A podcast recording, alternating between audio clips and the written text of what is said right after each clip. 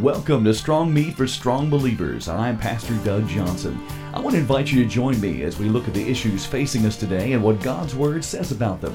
Hebrews 5 13 and 14 says, Milk is for babies, but strong meat is for grown ups who can discern the difference between good and evil.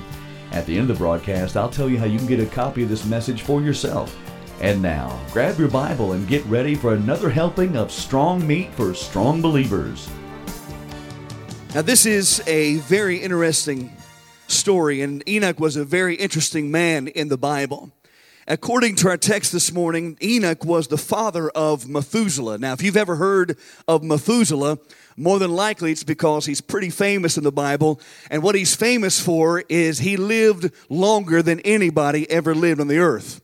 Uh, a few verses down in Genesis 5, it tells us that Methuselah lived 969 years on this earth. Almost a thousand years. Can you imagine that? He lived to see his great, great, great, great, great, great, great, great, great, great, great, great, great, great, great grandson. I mean, that's a long time. Can you imagine being Methuselah?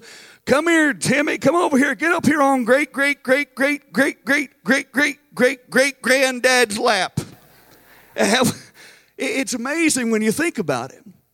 So apparently, uh, Methuselah must have learned from his dad Enoch on how to live long and prosper, because that's exactly what he did. Now, something else interesting about Enoch is that Enoch was also the great grandfather of Noah. And if you know the story of Noah and the flood, Noah was the only righteous man in the whole world that found favor in God's sight in the midst of a wicked world. So apparently, Noah must have followed great granddad's example as well. And so we read this morning that Enoch walked with God for 300 years. Uh, you know, Enoch lived 365 years. That, that's a long life right there. After Methuselah was born, he lived 300 years longer and he walked with God. Now, that phrase, walked with God, means he continually followed or he marched in step with God. In other words, whenever God went, he was there with him. And so there was a special relationship that Enoch had with God. I'm reminded of the relationship that Adam and Eve had with God in the Garden of Eden. The Bible says that, that God would come down the cool of the day and walk with Adam and Eve in the cool of the day of the garden. They had a special, close relationship. And that reminds me of what Enoch must have had. He must have had a, a close relationship with God as well, that he walked with God. He had a closeness that no one else in that point in history had had. In fact, Enoch reached a point in his relationship with God that he experienced his own personal rapture. Now, that's one of the amazing things about the story of Enoch that God transported him supernaturally from earth to heaven. He didn't die. It's amazing. Now, wouldn't that be something if you and I could get so close to God that we have our own personal rapture? Well, if Enoch did it, then it is possible to do that. Uh, one, one, one day, a little boy was telling the story of Enoch to his little brother, and he said this Every day, Enoch and God went for a walk together. They were best friends. Well, one day God said, Enoch, we've walked a, we've walked a long ways today and we're closer to my house than to yours. Why don't you just come over to my house? And Enoch did. Enoch was so close to God that he was translated from earth to heaven. The only other person in the Bible who has gone to heaven without dying was the prophet Elijah, who was caught up to heaven in a whirlwind. And you can read that in 2 Kings chapter 2. Now, some people think that Enoch and Elijah will be the two witnesses that come back from heaven to preach during the tribulation period that's spoken of in Revelation. Now, that's a whole different sermon altogether. We might get to that some other time. But it's interesting that Enoch and Elijah had that special relationship with God that they were able to go straight to heaven and have their own personal rapture. Now, Hebrews 11:5 that we just read tells us that Enoch left a testimony behind, and his testimony was this: he pleased God. Now, how many of you here this morning would like to please God? Let me see your hands. Now, that was the testimony that Enoch left behind that he pleased God. You know, when two people are in a healthy relationship, whether it's a friendship, whether it's a marriage or family, or even with your spouse, they want to please each other. They want to do things for each other. They, find out what the other person enjoys and they want to do that. That's a healthy relationship. There's a give and take there, it's a partnership. Unhealthy relationships are selfish and only one way. In an unhealthy relationship, you have one person giving all the time, the other person's always taking. They're selfish. That is an unhealthy relationship. And here's the thing when it comes to our relationship with God, we should want to please the Lord after all that He has done for us. Because if you're in a one way relationship with God, that He's always giving and you're always taking, and you're never willing to do anything for God, that is an unhealthy relationship, and you will not grow in your relationship with God. Enoch had a relationship with God in that he pleased the Lord, which means whatever God wanted, Enoch did his best to do.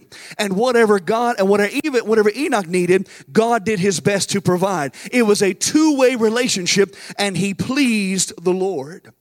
And if Enoch could have a close relationship like that with God, you and I can get as close to God as we want to as well. In fact, the title of this message this morning is What Pleases God? Now, I have found six things in the Bible that pleases God. And all six of them are going to take a sermon by, them, by themselves. So I'm just going to focus on the first one this morning. But we're going to start this series called What Pleases God. Because if you truly are saved, if you truly love the Lord, you should want to please the Lord. Amen? And so the first thing that pleases God, the Bible tells us, is fervent faith. Fervent faith pleases God. In Hebrews 11 6, it says, Without faith it is impossible to please God. For he that comes to God must believe that he is, and he is a rewarder of them that diligently seek him. Now it's interesting, that verse comes right after verse 5, which tells us that Enoch left this testimony that he pleased God. And the writer of Hebrews goes on to tell us one of the ways that we can please God is with our faith. Now, faith is the most basic necessity for a Christian, just like water is to your body. If you stop drinking water, you will die in just a matter of a couple days. You won't last very long. You have to have water. You have to have fluids. And if you are a child of God, you have to have faith. Now, faith is believing two things, verse 6 tells us. There's two things that faith believes it believes, number one, that God is, that God exists that God is on the throne, that God is in control. Do you believe that today? Faith will tell you that God is still has the final say, even when the doctor's report says there's no way possible. Faith will rise up and say, Oh, but God is. He is able. And the second thing that faith believes is that God is a rewarder of them that diligently seek Him. I want to ask you this morning do you believe that God exists? Do you believe that He has rewards laid up for you? You see, God rewards us according to how we seek Him. And if you want to please God, then believe God. You know, when a reward is offered for something that is lost or stolen or some information that on, a suspect or something, that reward, is, that money is placed, placed into an account to be held until someone claims it. So, what verse 6 is telling us that God has rewards laid up in an account that's got your name on it when you begin to seek Him for it. God has things that He wants to give you, and all He's waiting for you is to start seeking Him by faith, and He will open that account and He will give you everything that is laid up in store with your name on it. He's just waiting for you by faith. Jesus said, Ask and you'll receive, seek and you'll find, knock and it will be open to you. When you seek Him, the account will come open and God will reward you. Do you believe that today? All the blessings which God has, has are received by faith. Salvation is comes by faith. Baptism the Holy Spirit comes by faith. Healing comes by faith. Provision comes by faith. Everything you need comes by faith. Hallelujah. And I'm so glad to see Sister Sharon Kinder here this morning. She had surgery just a few days ago. The doctors were removing some what they thought was cancer cells in her body, and she got the results back, and they said that there is no cancer anywhere in her body. My God is able. Give him praise. Everything you need, God has it laid up for you and it's accessed by faith. And if you want to please God, it's not your tears that gets his attention. It's not temper tantrums. It is faith that pleases God. And my friends, we must be strong in faith. We must be on guard against anything that could weaken our faith. We need to pray like the disciples Lord, increase our faith and constantly seek to cultivate our faith by reading God's Word. The Bible says in Romans 10 17, so then faith comes by hearing, and hearing by the Word of God. I want to tell you something. You cannot praise your way to more faith. You cannot pray your way to more faith. Faith comes by hearing the Word of God. That's why you need to uh, take time every day to read the Word of God. Because if you show me someone that doesn't read their Bible, I'll show you someone who doesn't have a shield against the devil and has very weak faith. You and I have got to spend time in God's Word every day. Because here's the great thing about God when God speaks, things happen. My friend, God can just speak a word over your life today and everything in your life fall right into place. He can speak one word over your family and everything come back together. Hallelujah. When God spoke in the beginning, He said, Let there be light. And out of the midst of darkness came light. There was no source for the light, it just appeared. Why? Because God spoke it. Because the sun, moon, and stars weren't created till four days later.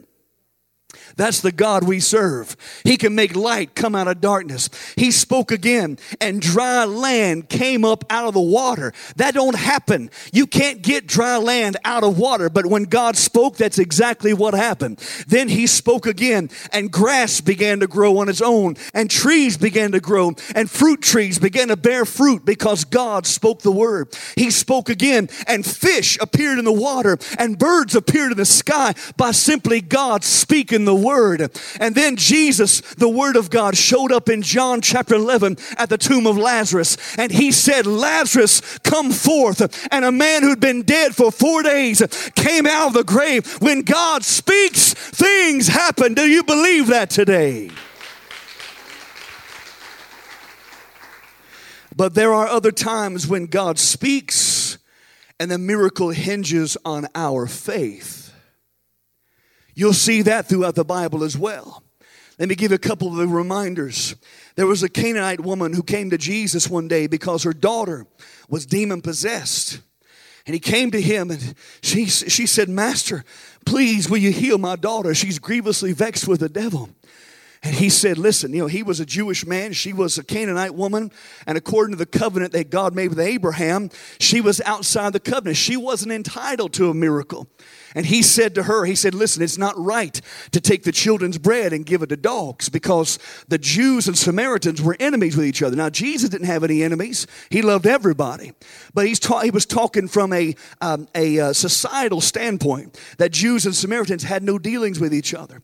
And when she heard that response, she said, you're right, Lord, but even the dogs eat the crumbs that fall from the master's table. What she was saying was, if I just, I don't need your major miracle. If you just throw me some crumbs under the table, I don't have to tell any of my Samaritan friends what you did, and none of the Jews have to know what happened. But Lord, I believe you can do it. And Jesus said in Matthew 15 28, then Jesus answered, said unto her, O woman, great is your faith. Be it unto you even as you will. And her daughter was made whole from that very hour. My friend, the miracle is there. And I want to tell you this morning, there are miracles available to you, but often it hinges on our faith because faith is what pleases God. Another time, a centurion came to Jesus because his servant was sick. And this centurion, even though he was a man of authority and he understood authority, he humbled himself before Jesus. And he said, Lord, I believe that you could heal my servant. And Jesus told him in Matthew 8 13, Jesus said to the centurion, Go your way, as you have believed, be it done unto you. And his servant was healed the same hour. My friend, it didn't take days or weeks or months. It didn't have to wait for the test results to come back. The same hour. Why? Because faith in God will get you your answer. I wish I had a witness in here. In John chapter 9, we read about a blind man that Jesus and the disciples came along. And the disciples said, Lord, this man was born blind. Who sinned that he was born blind? Was it him or his parents? Because back then they had the idea that a lot of people have today that if something goes wrong, it must be because you sinned somewhere along the way.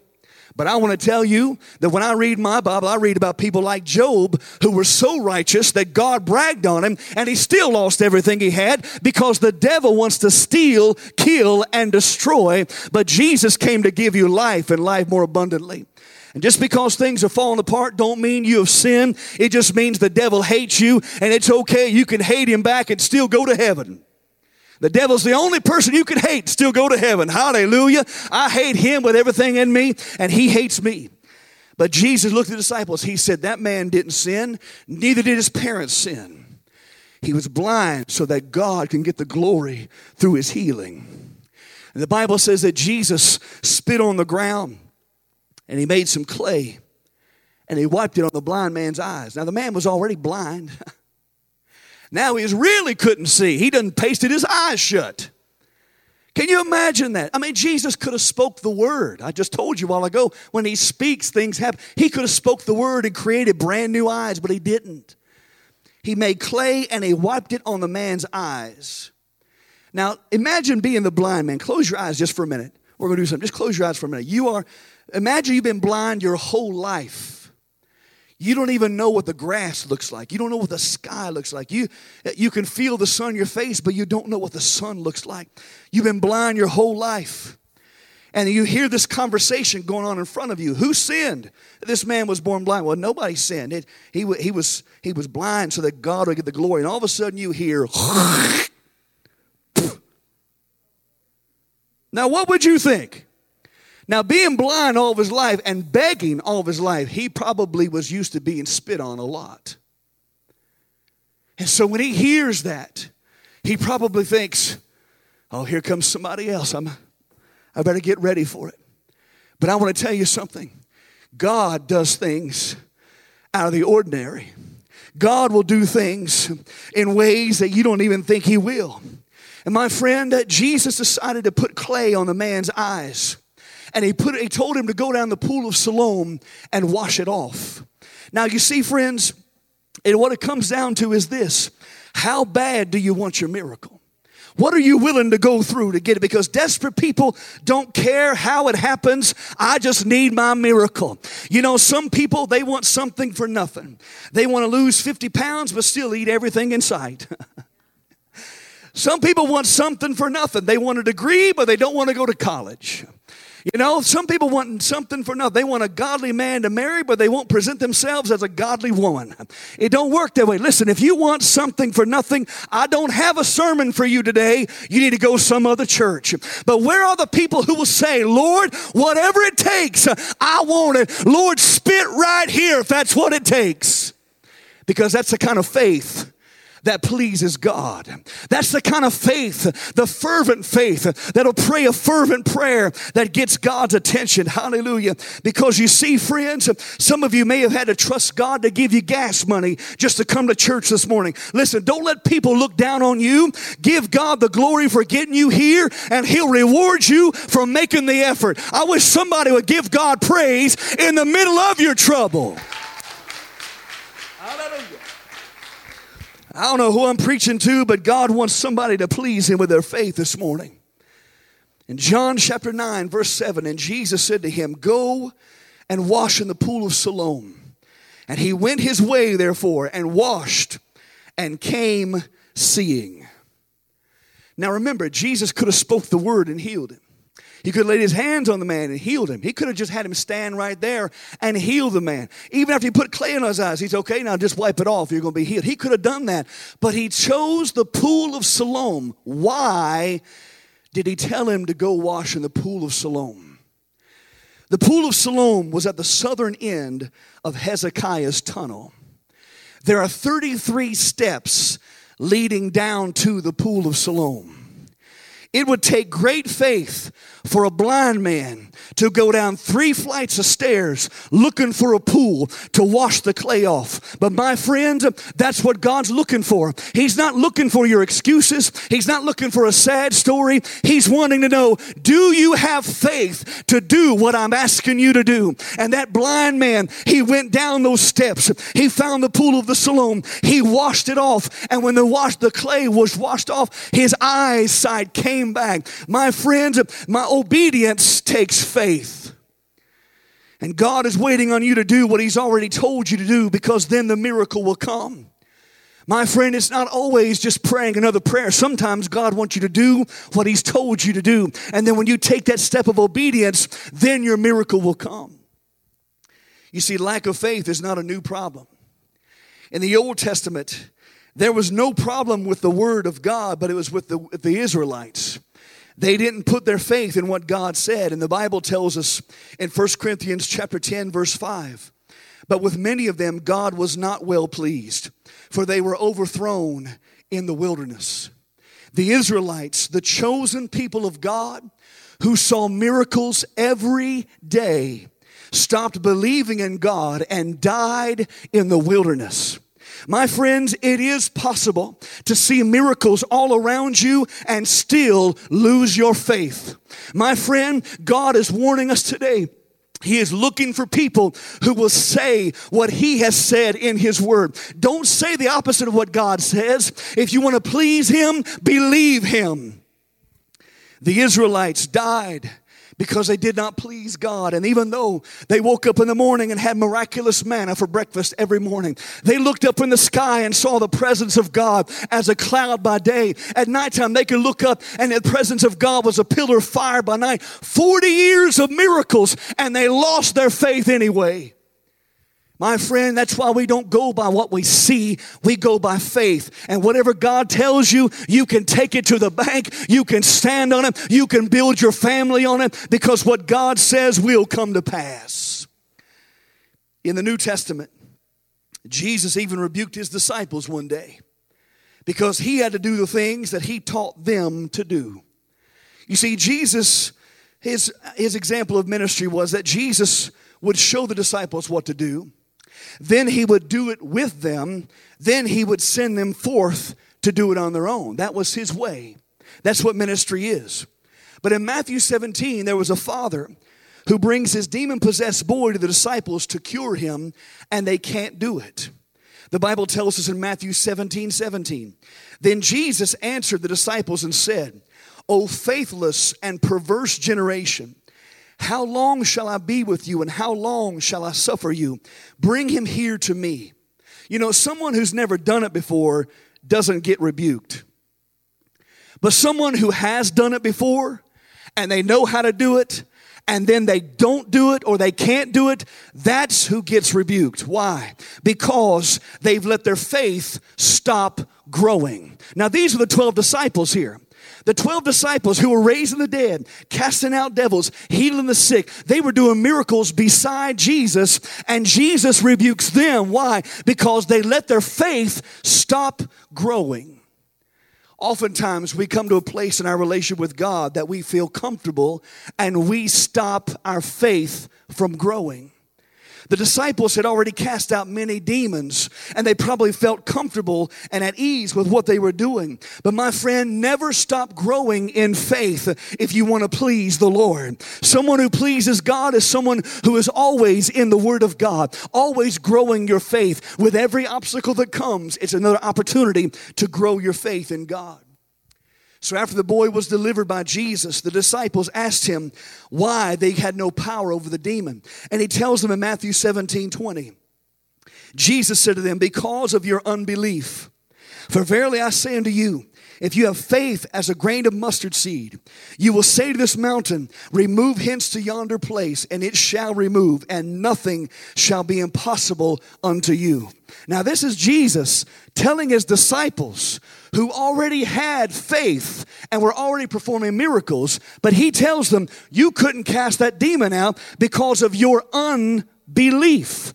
It is possible for church folks to get unbelief. It is possible for people who are Jesus' right hand men and women to become unbelievers. Why? Because you let your faith stop growing. And Jesus said, if your faith, if you have faith the size of a mustard seed, you know, a mustard seed is smaller than a sesame seed on a hamburger bun.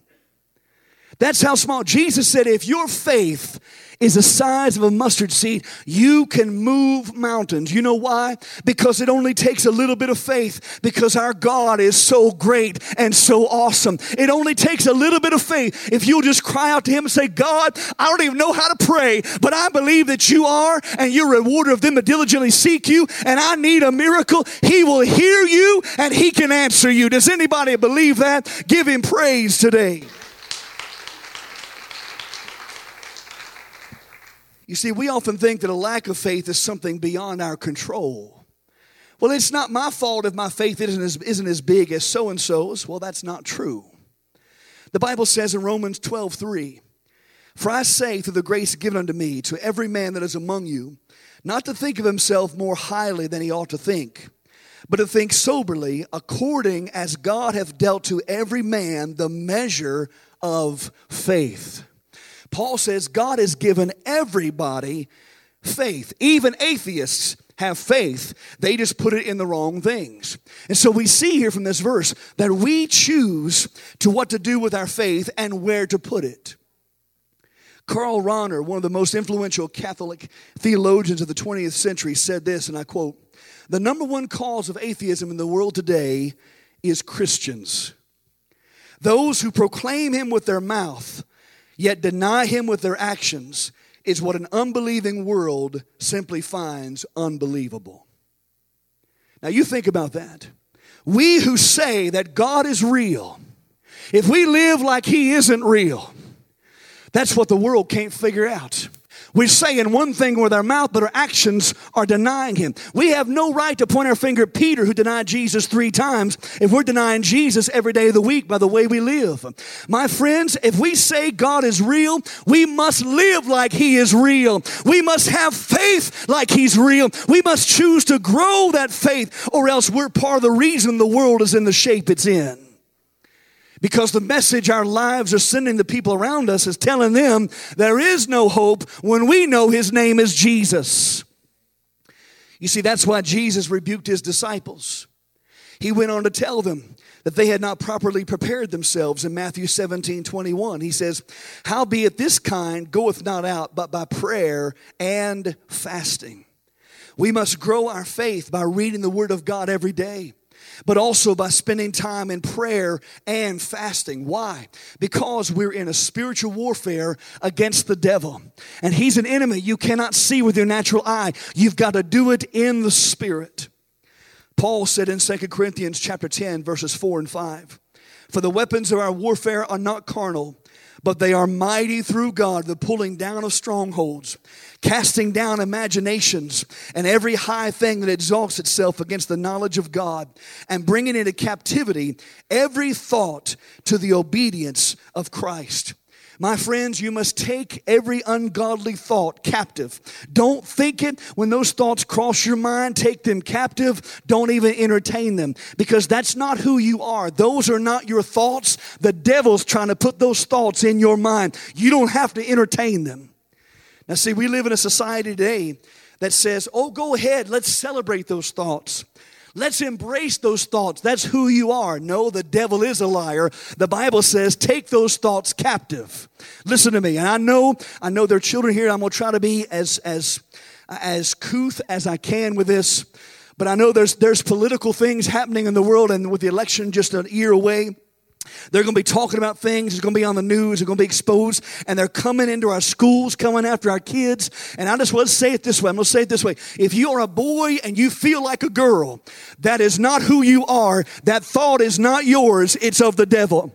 If you are a girl and think you feel like a boy, that is not who you are. That thought is of the devil. That's not you. Take that thought captive in Jesus' name. Can I have an amen?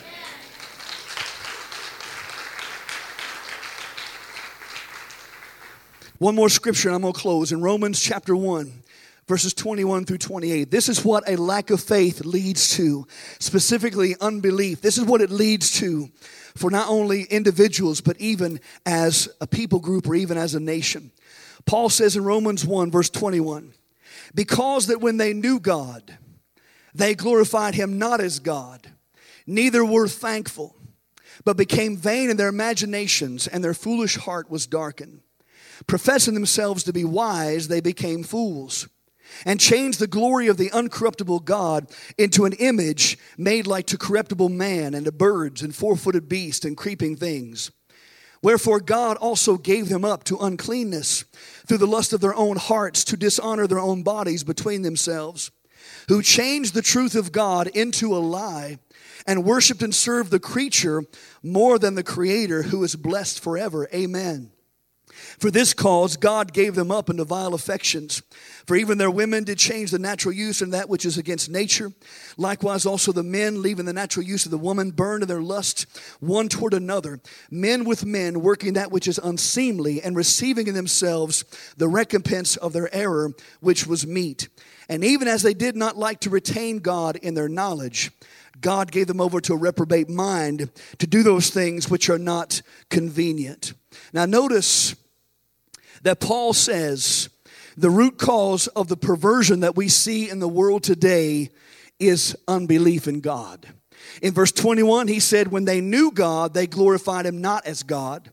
Verse 25, he says, They changed the truth of God into a lie. And verse 28, they did not like to retain God in their knowledge. Those are three cases of unbelief or knowing God at one time, then changing from faith to unbelief. Paul said the root cause of what we are seeing in America today is a lack of faith in God. And we as God's people cannot afford to lose our faith. We've got to point people to the way, the truth, and the life. His name is Jesus. I wish I had a witness in here. Anybody is unashamed of Jesus, give him praise. Christians in America are at a crossroads. Which path will you choose? Will you tolerate the sin or will you speak the truth in love? Three times in what I just read to you from Romans 1, Paul says God gave them up. Every time they had unbelief, God gave them over to something. He said they, He gave them over to uncleanness. He gave them over to vile affection. He gave them over finally to a reprobate mind. A reprobate mind is someone who knows the consequences of what they're doing, but they don't care anymore. They are beyond repentance. If you ever fear that you have a reprobate mind, you don't. because reprobate minds don't care. There is no concern about reaching that point. They don't care about repentance.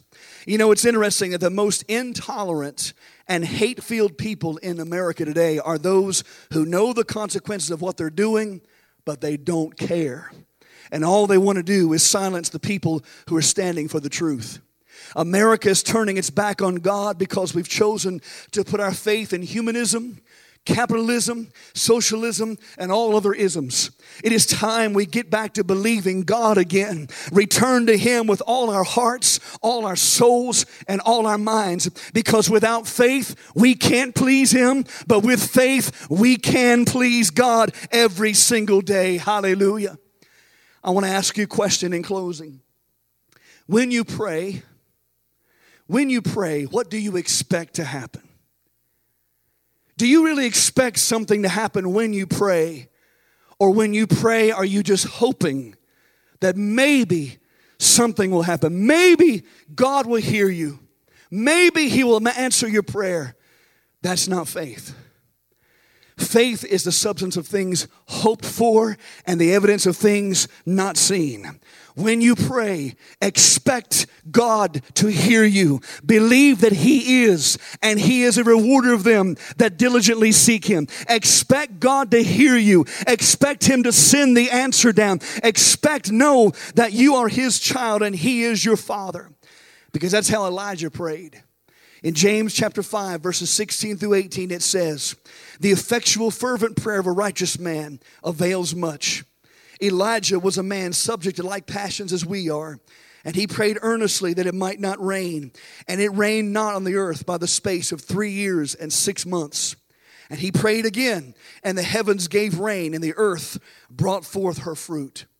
Elijah was a man just like us. There was nothing special about him, nothing extraordinary about him. He wasn't born to extraordinary parents. He wasn't born in extraordinary age. He was just like you. He was subject to like passions like we are. He suffered depression. He ran in fear from Jezebel. He was just like you and me. Yet when he prayed that it would not rain, God heard him and it didn't rain for three and a half years. And when he prayed again, God God listened and God sent rain. That's the kind of fervent faith that God is looking for. And if you pray expecting God to hear you, knowing that He is listening to your prayer, knowing you're His child, God will answer your prayer. Hallelujah. We started this message talking about Enoch. Enoch walked with God, he pleased God, and he experienced a personal rapture to heaven. Hallelujah. And, brothers and sisters, we too can experience the rapture. I believe it's going to happen soon because the signs of the times are all around us. Jesus is going to split the eastern sky one day soon. And Jesus asked a question about that time when he comes back in Luke chapter 18, verse 8. And he said this When the Son of Man comes, will he find faith on the earth? My friend, as we look around this world today, there's not a whole lot of faith, there's a whole lot of unbelief. But God is looking for people who will say, Lord, I believe that you are and that you are a rewarder of them that diligently seek you. I know that you know where I'm at, you know what I'm facing, and you have the answer to what I'm needing. And Lord, I want to please you. And I realize today, without faith, I can't please you. So, God, I believe, help my unbelief, and Lord, increase my faith because I want to please you. How many desire that today? How many really want to please God? Stand with me all across this building today. Hallelujah. This has been Strong Meat for Strong Believers. If this broadcast was a blessing to you, I would love to hear from you. You can email me at revivalfire29 at yahoo.com or call me at 964 5333 and visit Raven Assembly of God's website at ravenag.org and find out more information about our church. This is Pastor Doug Johnson reminding you to keep your head up. God is on your side. And join me next time for more Strong Meat for Strong Believers.